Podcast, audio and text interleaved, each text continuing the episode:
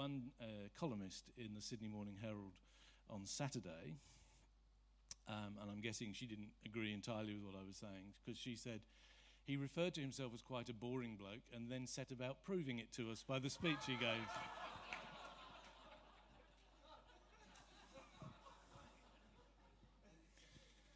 So I said some words in my head about that lady, and then spent a few hours in prayer to uh, uh, to get rid of that. And then that evening, I was speaking at a charity fundraiser for Compassion again in Sydney, and uh, there was a, a, an auction for you know prizes, and uh, Rachel wanted to bid on the prize for me for presentation skills training, saying maybe after last week uh, this is something you might need. So. Um, just thought I'd better throw that one back at you.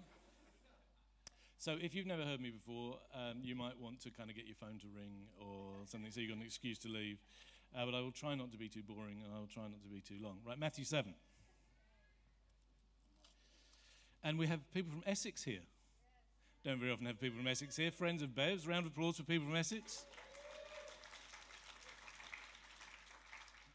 Uh, we're all Southerners, right? We're all Southerners, so we can unite around. I'm from Surrey. Surrey and Essex people don't always get on terribly well. We were born wearing chinos and a smart blazer.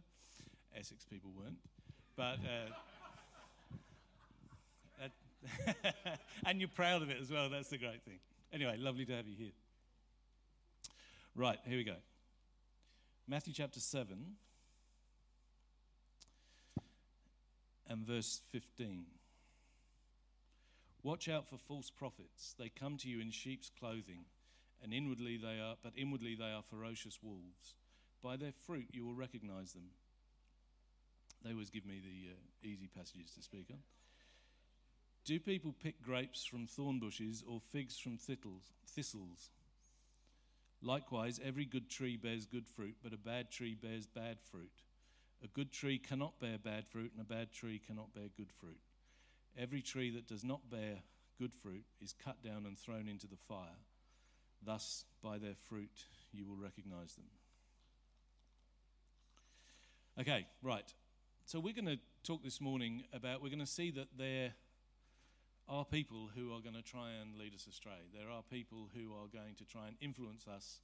Uh, and, but Jesus tells us quite plainly here, you know, by saying a sheep comes dressed as a wolf, uh, th- this was quite a sort of normal story in, in those days. This was you know, Aesop's fables had things like this. This is the uh, you know a picture that was quite often used, and a wolf is nothing like a sheep.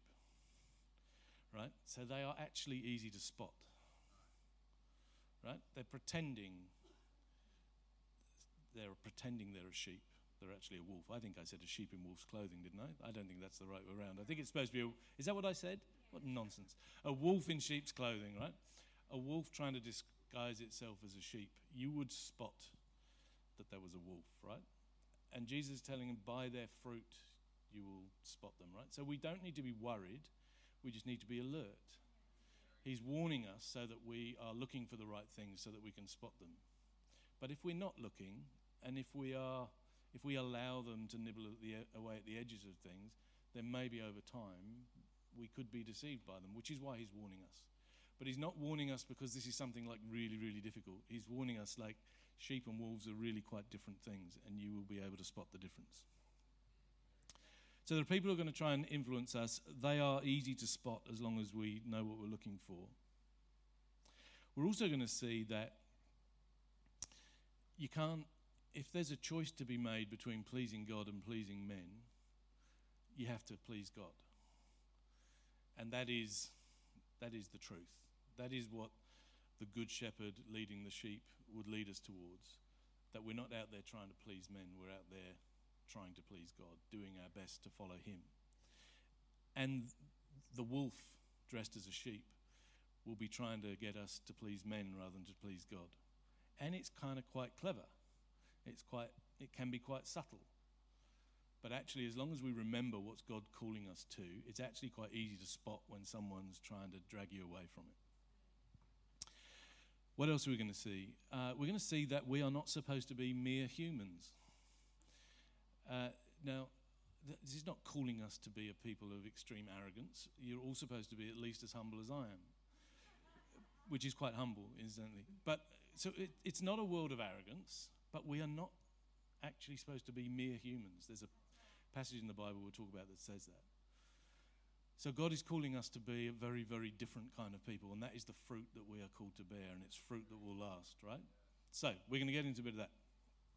And if you've decided that really does sound boring, then you've heard the mess bits now, so you may as well go and have your good day. So, verse 15 of Matthew chapter, chapter 7 watch out for false prophets. So, I was kind of thinking, who are these false prophets? Well, clearly, false prophets could be people leading things like churches. And they could, but I don't think they're exclusively that. There are other people who could be trying to influence you. So lots of people follow people on podcasts, lots of people follow social media influencers, you might follow people at work, you might follow within a church family, you might have, you know, people who you turn to and listen to and whatever. In any of these places there could be people who are dressed up as though they are sheep, but they're actually wolves. And so it's important not just that we think about the person who is the leader of the church that we go to, but that we think about the influencers on our life and say, well, am I being influenced away from what is actually truth? And, uh, you know, I used, to, I used, to, go to a church years ago in England where uh, this, there was a period, right? Churches go through bad phases, and this one went through a phase where, you know, Sunday lunch, the sort of pudding after Sunday lunch, the, the dessert was kind of taking the pastor apart for what we'd heard on the Sunday morning. You know, it, it can be a terrible thing. The, people serving God, serving us, and we're also quick to criticize and to find things against them. I'm glad this church doesn't have that culture. I'm glad, you know, I don't hang around in a church that has that culture. And it's not our job to sit there and hack apart our leaders. It's our job to support them and get behind them and say, we can see that these people are following God and are leading us further towards God, and we're going to be with them and stand with them, right? We're not going to hack them apart. But, also, but we need to think as well, not just about the people who are leading our churches, but the other influencers on our, on our life, and make sure that they are not leading us down wrong paths or in wrong ways. Matthew 24, 23, and 25 says,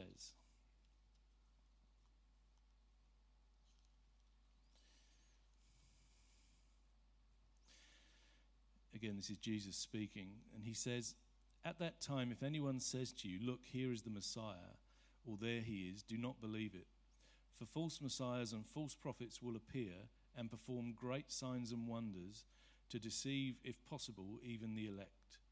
See, I have told you ahead of time. So, I'm warning you, I'm letting you know this is going to happen. There are going to be people who come along who perform great miracles, great signs and wonders.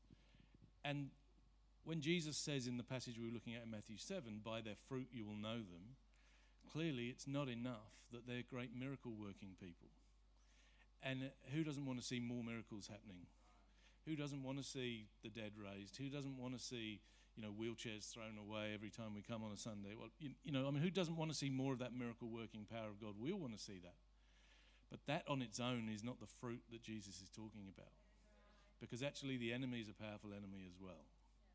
And the enemy can do things, the enemy can make things happen.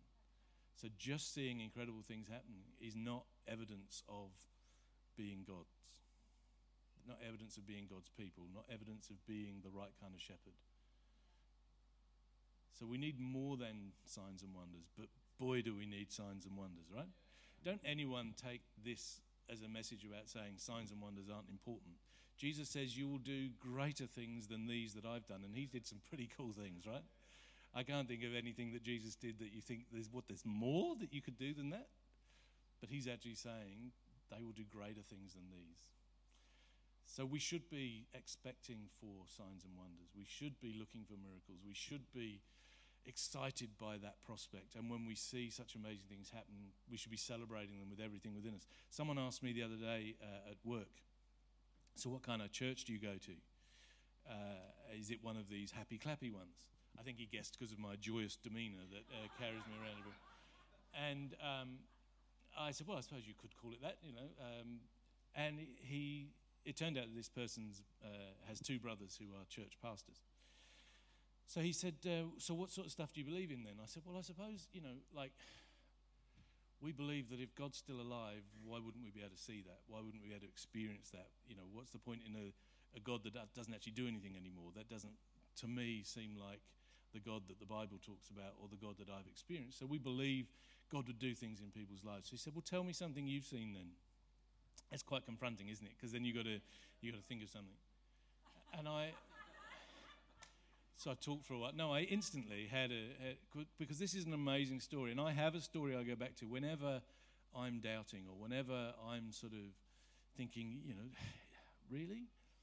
Um, my mum has a friend called Jenny, uh, and Jenny uh, was a preacher, and she had uh, MS and she was wheelchair bound for years and years.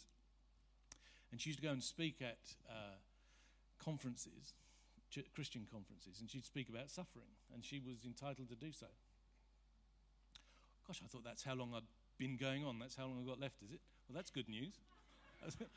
I had to watch for a little while to see it was ticking down, not up. Um, so we got 48 minutes left. You're good. Um, so anyway, Jenny speaking at conferences on suffering, and she said at one of these things, uh, she used to say regularly these things, God has told her that He's going to heal her completely, 100%. And years went by and it didn't happen. And she still would go, God has told me it's going to happen. And she's at one of these things, and a woman was there who said to her in the tea break, God's just said to me, today's the day. So Jenny said to her, Well, then you better pray for me. And the woman said, Well, how can I pray for you? I became a Christian three weeks ago, and there's a conference full of vicars and priests and pastors and whatever. Get one of these to do it. And Jenny said, God's told you, you must be the person. And this woman laid her hands on her, prayed for her. Jenny got up out of her wheelchair, and the wheelchair got thrown away. And years and years and years later, there's been no sign of any remission or whatever. That's probably worth a round of applause for God, I think. and and and she had the the stair lift in the house at home and all that stuff, and she had um, benefits from the government to, because she was living with such a bad illness and so on.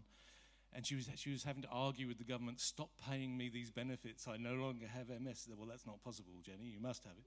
And she was like trying to send back this, this sort of stair lift for the chair. And it took quite a long time to actually stop all the help government was giving. But what an amazing story. And how great that God didn't choose one of the experienced priests. He chose a woman who just turned to him just about three weeks before. And I've met Jenny post uh, that event, so I know it's not this isn't hearsay. Well, from me to you, it's hearsay. But, you know, I've actually met Jenny. I met her when she was ill and I met her when she was healed, and it's amazing.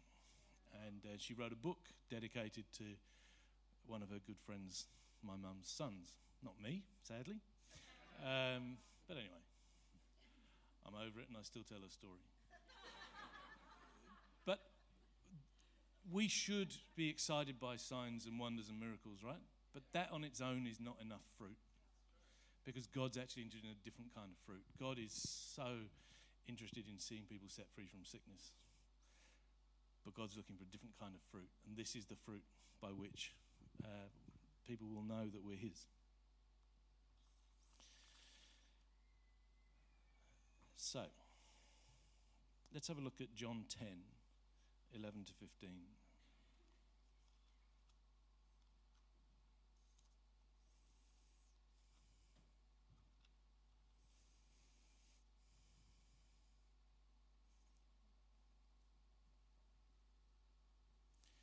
Says, I am the good shepherd. The good shepherd lays down his life for the sheep. The hired hand is not the shepherd and does not own the sheep. So when he sees the wolf coming, he abandons the sheep and runs away. The wolf attacks the flock and scatters it. The man runs away because he is a hired hand and cares nothing for the sheep. I am the good shepherd. I know my sheep, and my sheep know me, just as the Father knows me, and I know the Father, and I lay down my life for the sheep. So, this good shepherd the contrast between the good shepherd, the hired hand. You know, the hired hand, when he sees the wolf coming, runs away. And what's the wolf trying to do? Scatter the sheep. Well, he wants to capture one of them, doesn't he? But the technique is to scatter them, to get them scared, to get them running away. And the good shepherd is the one that draws them in and keeps them to himself and looks after them and lays down his life for them. This is fruit. This is the stuff that Jesus really cares about.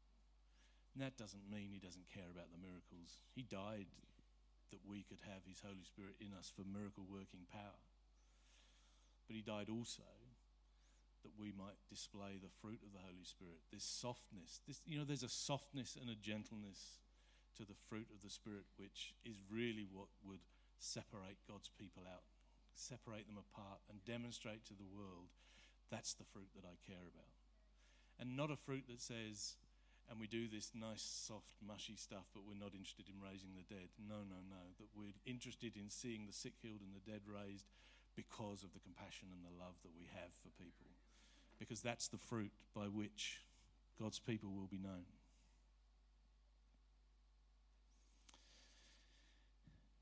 In um, Luke 6 and 26.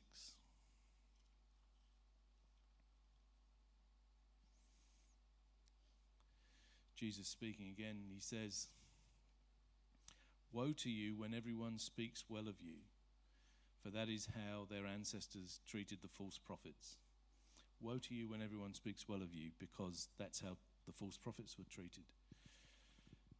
So, if the fruit that a true prophet would be recognized by is that love, joy, peace, patience, fruit of the Spirit thing, that fruit that keeps people together, that, that protects people, even lays down their life for people, if that's the fruit, the kind of prophet, the kind of attitude, the kind of desire of a prophet that's false, is this attitude here that they're wanting people to speak well of them.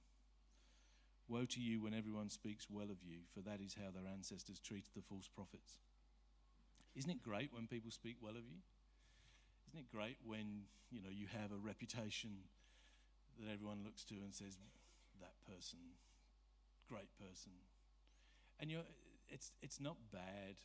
It's not bad to say to people, "I really appreciate you. I really respect." That's fruit, saying that to people. But if my desire is that the world would look well as well at me and say great things about me, this is a mark of a false prophet.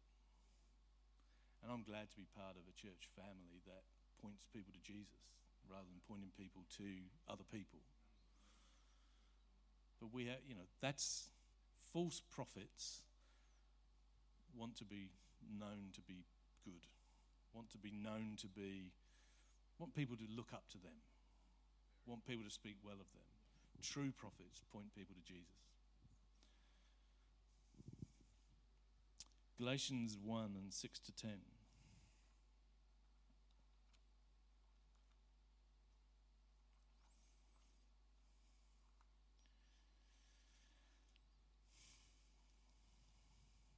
Paul says, I'm astonished that you are so quickly deserting the one who called you to live in the grace of Christ and are turning to a different gospel, which is really no gospel at all. Evidently, some people are throwing you into confusion and are trying to pervert the gospel of Christ. But even if we or an angel from heaven should preach a gospel other than the one we preach to you, let them be under God's curse. As we have already said, so now I say again if anybody is preaching to you a gospel other than what you accepted, let them be under God's curse. Am I now trying to win the approval of human beings or of God? Or am I trying to please people? If I was still trying to please people, I would not be a servant of Christ. There is only one gospel, there's only one truth. And, you know, a, a true prophet is pointing people to that one truth. A false prophet is distorting that truth, is taking away some of that truth. And as it says here, um, trying to win the approval of human beings. You know, it's really hard to win the approval of human beings if you're sticking to the absolute line of the gospel. Right? It, I mean, the cross, what Jesus did on the cross, is referred as a stumbling block. Right? There are those academically, intellectually, in whatever way, who will find what Jesus did on the cross a stumbling block to them, and they, they just can't cross that. And that's why we need the Holy Spirit to do a work of salvation in us, because this is not just an intellectual exercise. So if we dilute, and churches do, and it's tragic, if we dilute that message of the cross as though, well, actually, that's a bit confronting for people. The need for a Saviour is a bit confronting for people. Or the belief in God made man dying for us so that we can have access to God. That's all a bit kind of difficult. So let's just talk about some nicer things. If, if we dilute that bit of the message, let there be no doubt, you know, that's not the gospel. That's false prophecy. And if you look at the church that we're a part of, the movement we're a part of, no one could ever say there's any any tiny, tiny aspect of dilution on the one way to the Father is through faith in Jesus Christ who died on the cross for our sins. That is the truth of the gospel. It's not fashionable, you know, and, and there would be people in my profession, people in the world that I work in who, you know, they, they would think I'm nuts to talk this stuff. But I'm not trying to win their approval. There's only God's approval that fundamentally actually matters. But this isn't just for the vicar. I, I call him the vicar, bless him. Uh, the pastor, the leader, him, right? This is for all of us. That actually, uh, you know, in, in the Old Testament, uh, there was a priesthood that sort of intervened between the people and God. And if you if you if you've ever wondered why in our sort of church movement we don't talk about priests, it's because we now all are. I said to Rachel the other day, "Do you remember I did a great sermon on that one day about um, you know about the priesthood?" She said, "No." Interesting. Um, and I know she was here because I had my eye on her. I know she was here. But anyway. But the Bible talks about us now being the priesthood. It's not the vicars, it's us. We are the priesthood. We don't need someone to connect us to God.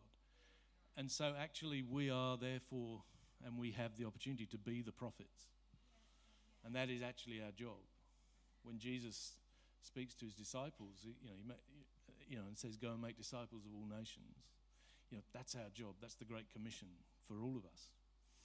And so, if we're following a philosophy that's sort of Christian-ish,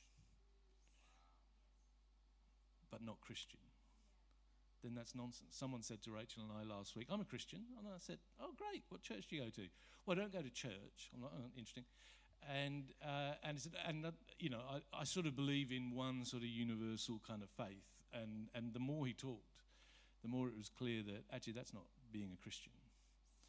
And, and so Jesus was a great teacher. Jesus was a great human being. Jesus was a great philosopher. Jesus did challenge, challenge people's thinking in a way uh, that had never been seen before and has never been seen since, despite social media and all the, the things that go with that. But Jesus was so much more than that. He was God made man who went to the cross to die for us as the only way that we could be connected to the Father. And anything else, anyone trying to dilute that down, is a false prophet. And you won't hear that on this platform, and you won't hear that on any C3 platform. Um, and that's why I'm proud to be a part of it. But let's look at that fruit.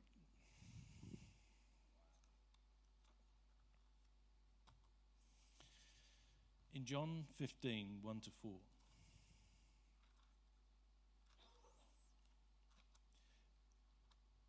The reason I'm doing this false prophet and fruit thing is because I'm trying to make the point that in the passage where Jesus was speaking on the mountain, he was warning them against false prophets and saying, You'll know them by their fruit.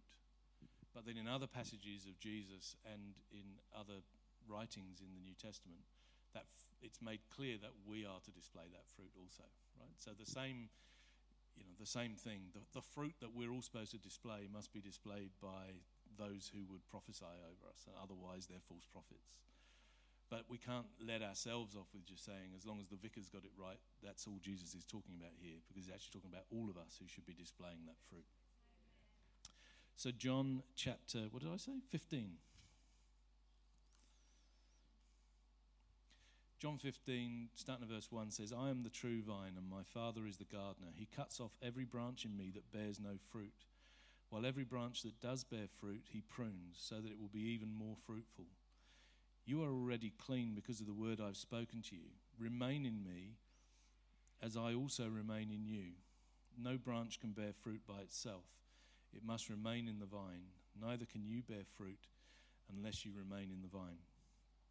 So in the in the Sermon on the Mount passage, he talks about um, you know the, the tree, a bad tree can't bear good fruit, and so on, and and expands on that here, and actually says, how do you become a fruitful branch in this tree?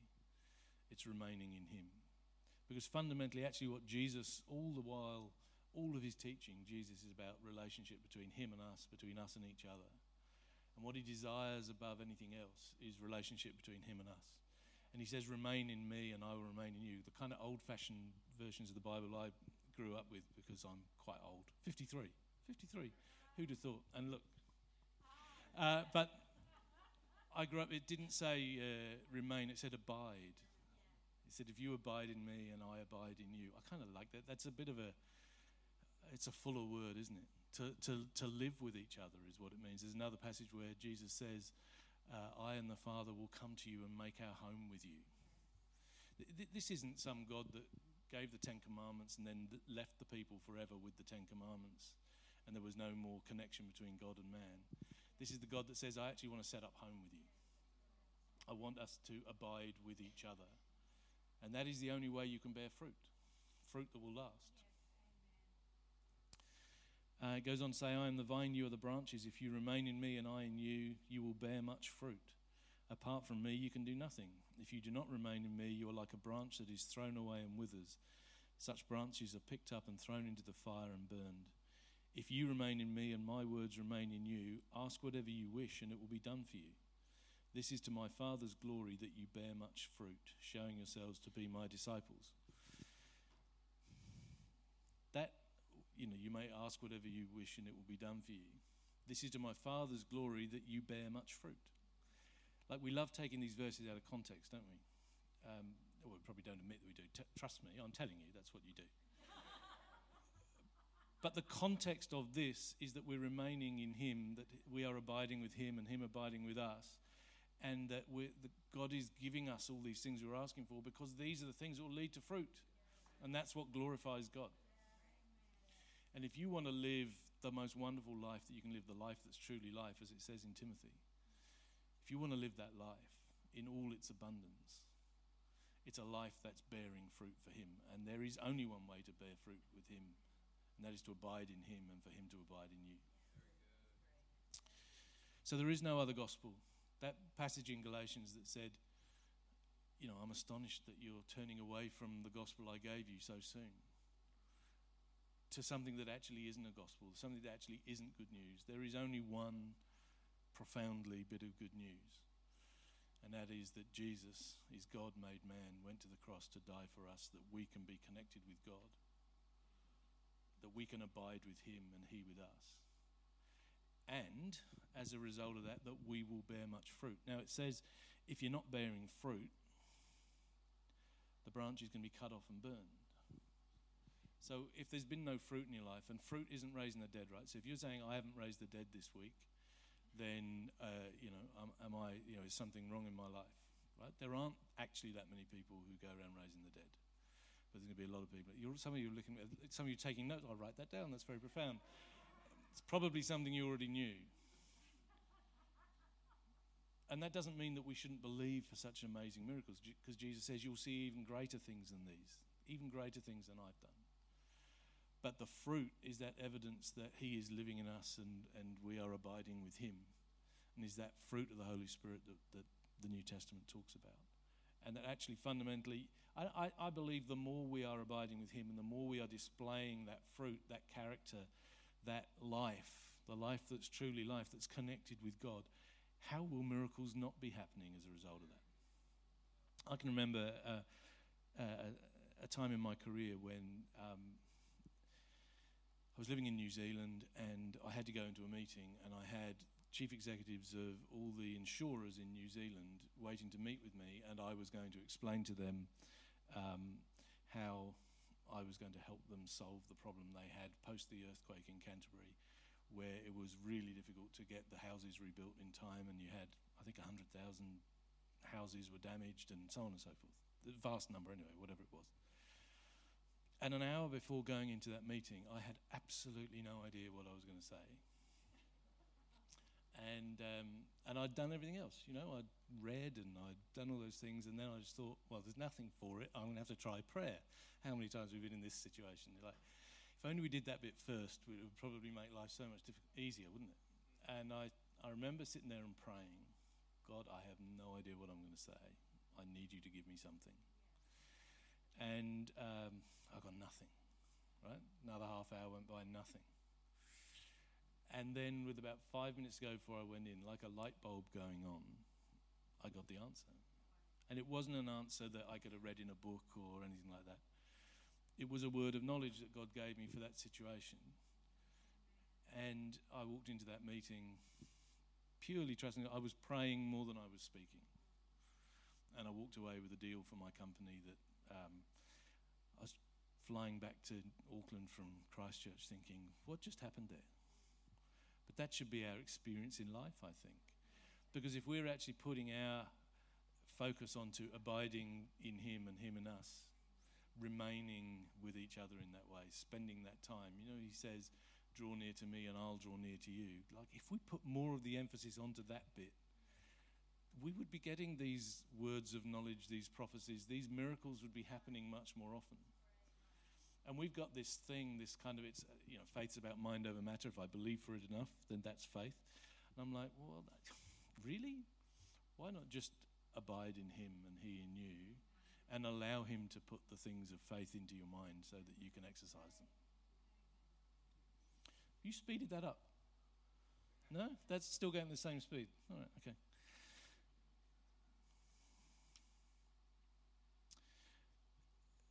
Last scripture uh, for a while 1 Corinthians 3, verses 3 and 4. No one can say you don't get a lot of Bible when I'm on, can you? It's because I've fundamentally got nothing worth saying. It's just I read verses to you and we kind of put them together in some kind of order. You didn't have to agree with that point, by the way. Some of you did, which is a bit disappointing. So 1 Corinthians 3 says this um, Are you not acting like mere humans? What is 1 Corinthians 3 and verse 3? For when one says, I follow Paul, and another, I follow Apollos, are you not mere human beings? Two things here. The leaders put it, the leaders don't want people saying, I follow that leader. Because that's kind of false prophet nonsense. We're not doing that. But people saying, I follow that leader. He's saying to them, You're behaving like mere humans. So the the point I want to make here is not just that the following people rather than following God is a bad thing to do, but also we are not supposed to be mere humans. The fact that Paul says to them, well, that's the kind of thing a mere human would do. We're not mere humans. We're people saved by what Jesus did on the cross. And that should mean that we don't do things that mere humans do. But we have to, we can't go around saying, I'm not a mere human, don't you know? That's, probably not the way to do it. But there should be something within us that says, God has called me out to not just be a mere human. I don't just need to rely on physical science and chemistry and maths and psychology and sociology and whatever other ology that tells me what to do. Because actually, I'm not a mere human being. I'm connected to God. Jesus abides in me. The Father has come with the Son and chosen to make their home with me. I'm not a mere human being. Right, so what have we heard? What has Jesus been telling us this morning? Number one, he's warning us that false prophets will try and lead us away. That was the bit band where I'm, because they said, don't say the bit about calling the band up, say that bit and they'll come up. So there you go. That worked ever so smoothly, didn't it? We should try that again another time. So apologies, I probably didn't make that very clear.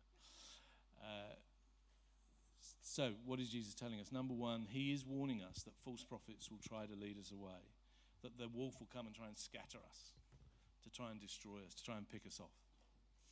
And number two, he's telling us that they'll be easy to, res- easy to spot as long as we remember that a false prophet tries to please men rather than tries to please God and tries to dilute the true gospel. Right? So we don't want to be following people who are doing that. But we don't need to worry because they're easy to spot as long as we remain focused on God. He's saying that He chose us to do amazing things, to bear fruit that will last. he's telling us that miracles alone, even raising the dead, are not evidence of the fruit. They're not the fruit, but they're great things. But that on its own isn't good enough. He's telling us that real fruit only comes from remaining or abiding in Him and Him and us. I kind of glossed over it, but he also told us we may need pruning to carry on bearing great fruit. Do you want to live the kind of life where you are bearing so much fruit for Him that, you know, you, you just, it's, the fruit's just growing all the time? The only way for that to happen is to keep being pruned. So from time to time, you'll be sent down to Sydney to do a job that's not as much fun as the one you just had. And he's telling us that if we remain in him, he will give us what we ask to make us more fruitful and thereby to bring glory to God. So I want you to just reflect how fruitful is your life? How much would it be evident to people that Jesus is living in you and, and you are abiding in him? What impact is it having on the world that he has placed you in? Because He's called you to bear fruit and fruit that will last.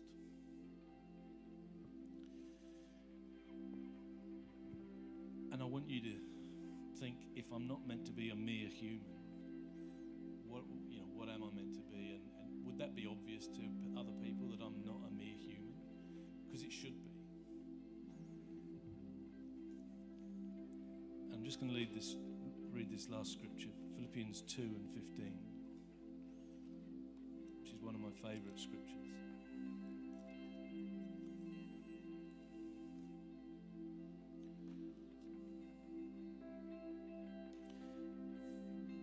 I'll just read slightly before that. It says, Do everything without grumbling or arguing, so that you may become blameless and pure, children of God without fault in a warped and crooked generation.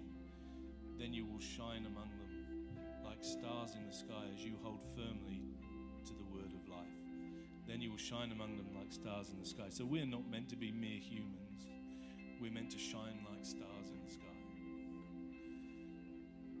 So let's just, let's stand before God and just reflect briefly.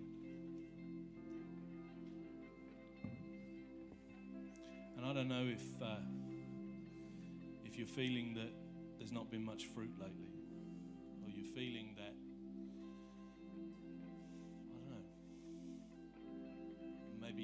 lost that feeling that He's abiding in you and you're abiding in Him. Well, you don't feel like you're shining like a star at the moment. But you know you can because all you actually have to do is abide in Him, remain in Him. Um, which intellectually is simple, but in practice, it's something we have to keep practicing day after day after day. So I think let's just let's just pause. Ask yourself, what is God saying to you?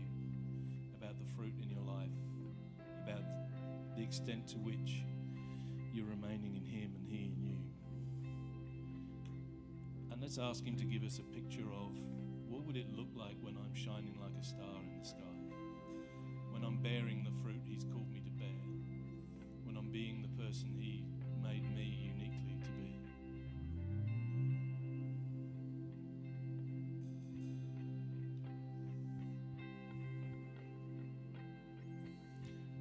thank you that you desire that we are living, remaining, abiding in you, in Jesus, and He in us. I thank you that you've called us to incredible lives that bear much fruit for you. And I pray for each person here this morning that you would reveal areas in our lives where we need to bear more fruit for you, areas in our lives where close to you as we should be. And I ask, Father, for transforming, miraculous, amazing power that would send us from this place as different people, as people changed from glory into glory as we grow closer and